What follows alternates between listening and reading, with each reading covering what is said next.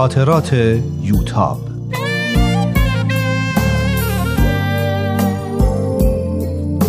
اثری از روحیه فنایان.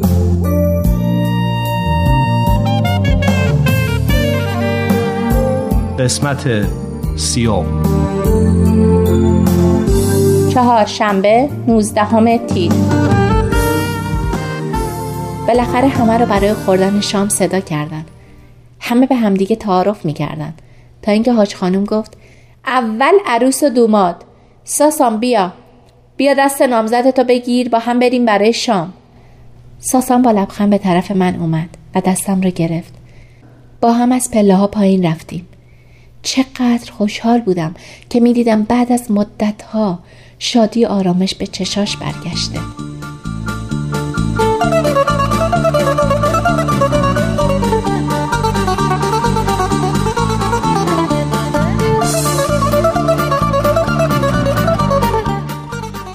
کنار میز شام همه منتظر بودن اول ما شروع کنیم. اما من گفتم نمیشه اول بزرگترا حاج خانم بفرمایین. به مامان و بابای شیرین و حاج آقا و اصرار کردم. پدرم هم به کمکم اومد. ما جوونتر کنار ایستادیم تا اونا غذاشون رو بکشن و روی راحتی هایی که تو حیات چیده بودیم بشینن.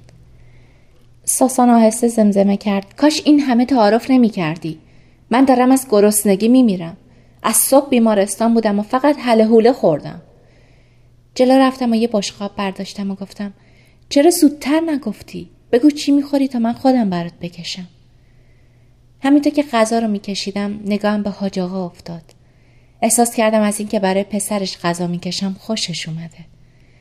وقتی نشستیم ساسان گفت فهمیدی اون موقعی که بابات و حاج آقا و بقیه داره هم ایستاده بودن بحث چی بود؟ بحث چی بود؟ بحث اینکه تاریخ عروسی کی باشه. راست میگی؟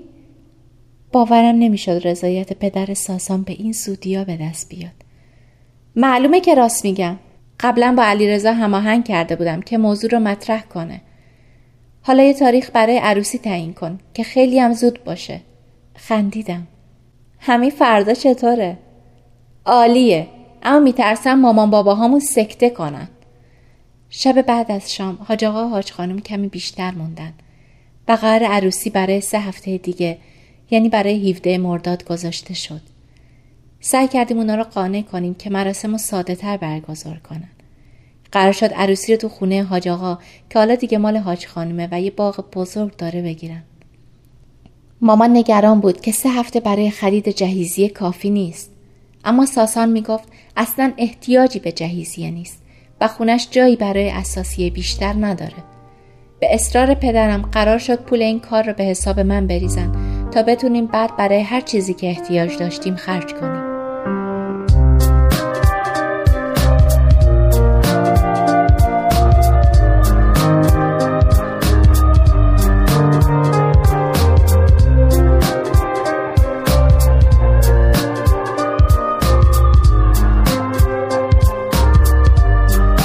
دوشنبه چهارده مرداد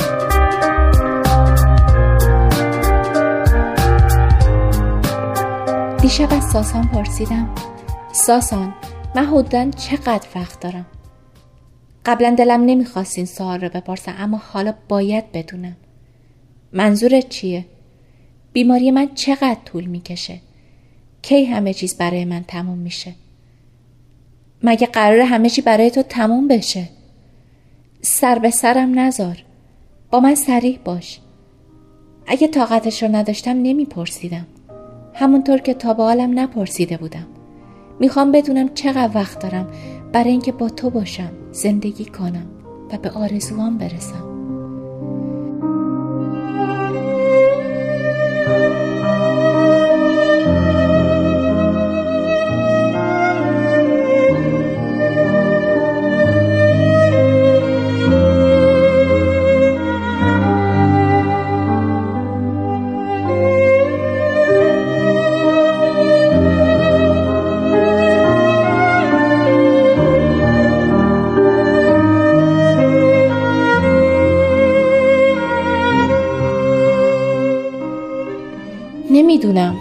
تو فکر می‌کنی من چقدر برای تو بودم فرصت دارم. بقیه آدما چقدر فرصت دارن؟ ما درباره مرگ و زندگی خودمون چی می‌دونیم؟ هیچی.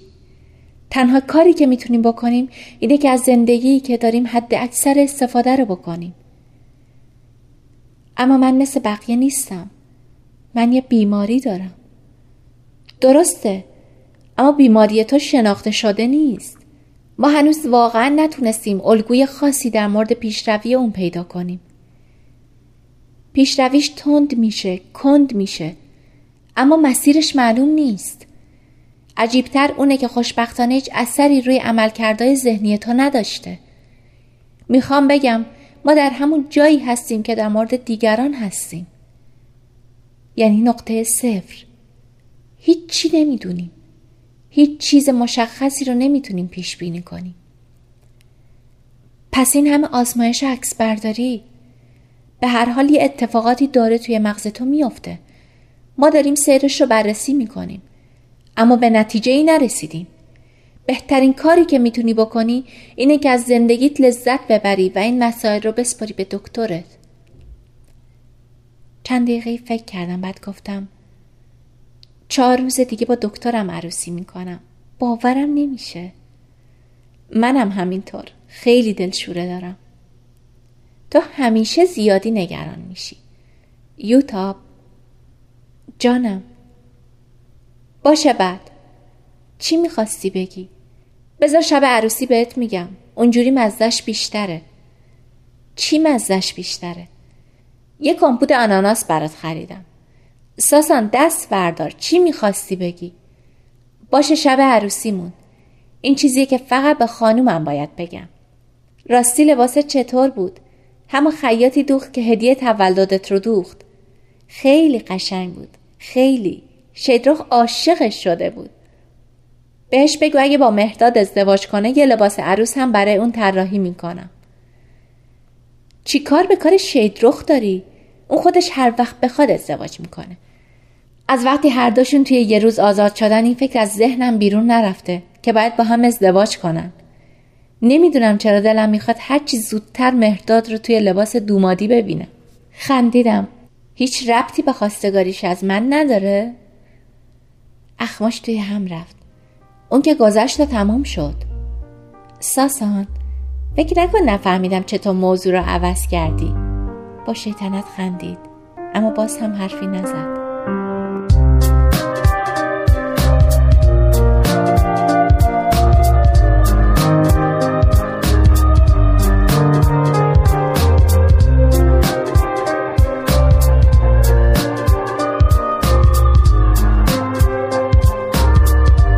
چهارشنبه سی مرداد.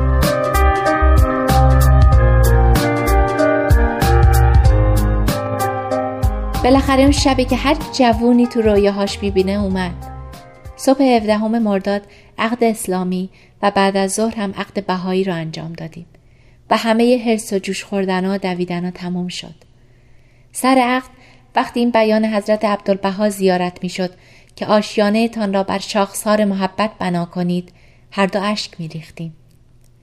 وقتی مراسم تموم شد و موسیقی پخش می شد از ساسان پرسیدم چرا گریه می کردی؟ نمی‌دونم. یه حس خاصی به هم دست داده بود. غم نبود. شادی هم نبود. یه حس خیلی خاصی بود. مطلبی که شید رو خوند از بیانات حضرت عبدالبها بود نه؟ بله از بیانات حضرت عبدالبها بود. خیلی به دل میشست همش درباره محبت بود حس قشنگی داشت احساس اینکه یه چیز زیبایی رو داریم با هم شروع می‌کنیم. خندیدم. می‌خوای بگی احساس روحانیت به دست داده بود؟ اما روت نمیشه. خیلی خندید. راست میگی. احساس روحانیت بود. دقیقا مربوط به روح و قلب انسان می‌شد. تو چرا گریه می‌کردی؟ منم همین. همینی که تو گفتی. یه حس خاصی داشتم. مثل پشت سر گذاشتن یه مرحله مثل متولد شدن. تو هم مثل اینکه روت نمیشه بگی روحانیت. و هر دو با هم خندیدیم. از خوشحالی از اینکه حرف همدیگه رو خیلی خوب می‌فهمیم. حتی وقتی که کلمات ضعیف و ناتوان به نظر می رسند. شب وقتی ساسان دستم را گرفته بود و با هم از روی فرش قرمزی که برامون انداخته بودن رد می شدیم تا وارد سالن بشیم احساس می کردم که این مسیر زندگی مونه که باید دست در دست هم از اون بگذریم. صدای کف و هل از هر طرف بلند بود و فشفشه بود که به هوا بلند می شد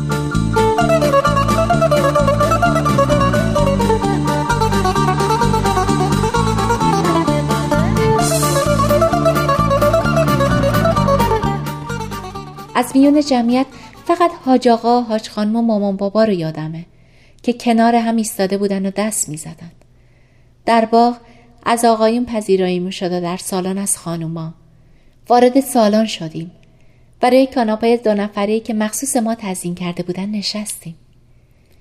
بیشتر کارهای مربوط به تزیین سالن را مریم انجام داده بود. اساسا پرسیدم چطور شده که بقیه مردا نمی‌تونن بیان تو سالن زنونه؟ ولی تو می‌تونی. خندید. خب من دامادم. همه می‌دونن که دامادا فقط حواسشون به عروس خودشونه. چشمشون اصلا بقیه رو نمی‌بینه. بهت گفتم چقدر خوشگل شدی؟ چون می‌خواستم دوباره بشنوم با لحن ساختگی کسی که می‌خواد حقیقتی رو کار کنه گفتم نه. تو این لباس خیلی خوشگل شدی. یه روحانیتی داری مثل فرشته ها شدی. خب آخه لباس هم کار یه طراح درجه یکه. تو هم لباست خیلی بهت میاد. دفعه اوله که کت و شروال کراوات پوشیدی؟ ارکست تو باغ بود ولی صدای موسیقی تو سالن هم پخش می‌شد و همه میرقصیدند و خواهر ساسان و شدرخ و سپیده و بقیه بچه ها قوقایی به راه انداخته بودند اما ما واقعا اونا رو نمی‌دیدیم. تا وقت شام به حرف گذشت چند بار به سراغ ما آمدن که عروس و دوماد باید برقصند.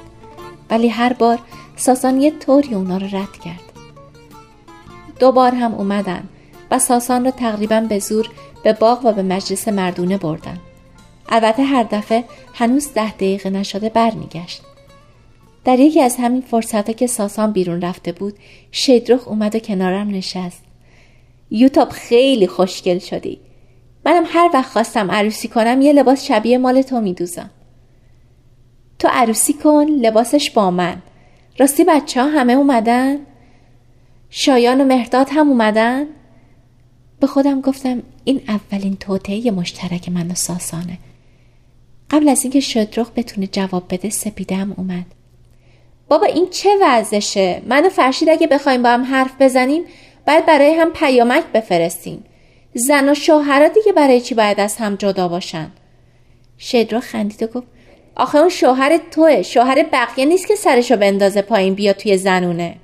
خب اونم مثل دوماد. تو اینجا ساسان از راه رسید. کسی منو صدا کرد؟ خانما میشه یه امشب جای منو نگیرین؟ شدروخ سپیده در حالی که معذرت خواهی می‌کردن بلند شدن و رفتن شدروخ همونطور که داشت می‌رفت گفت امون از عاشقی. هنوز نرفته برگشت. داشتیم شام میخوردیم که پرسیدم ببین من خیلی طاقت آوردم. اون چیزی که قرار بود شب عروسی به من بگی نمی‌خوای بگی؟ خب بهت گفتم. گفتم همیشه دوستت دارم و کنارت میمونم. دلم می‌خواد پنج تا بچه به فرزندی قبول کنیم. چاکرم مخلصم همه چیزایی رو که می‌خواستم بگم گفتم. راست میگی؟ همینا بود؟ خب اینا مهم نیست؟ خندیدم. فکر نمی کنم بتونی مهمتر از اینا چیزی بگی. پس بگذریم. اما یه چیز دیگه ای هم هست که حالا به شک افتادم که مبادا اون طوری که من فکر می کردم خوشحالت نکنه. خب امتحان کن.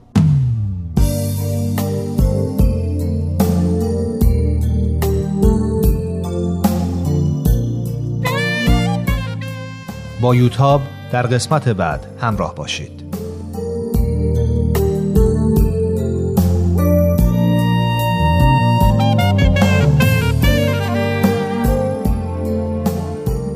این مجموعه با همکاری تولیدات رسانی پارسی و مؤسسه فرهنگی تصویر رویا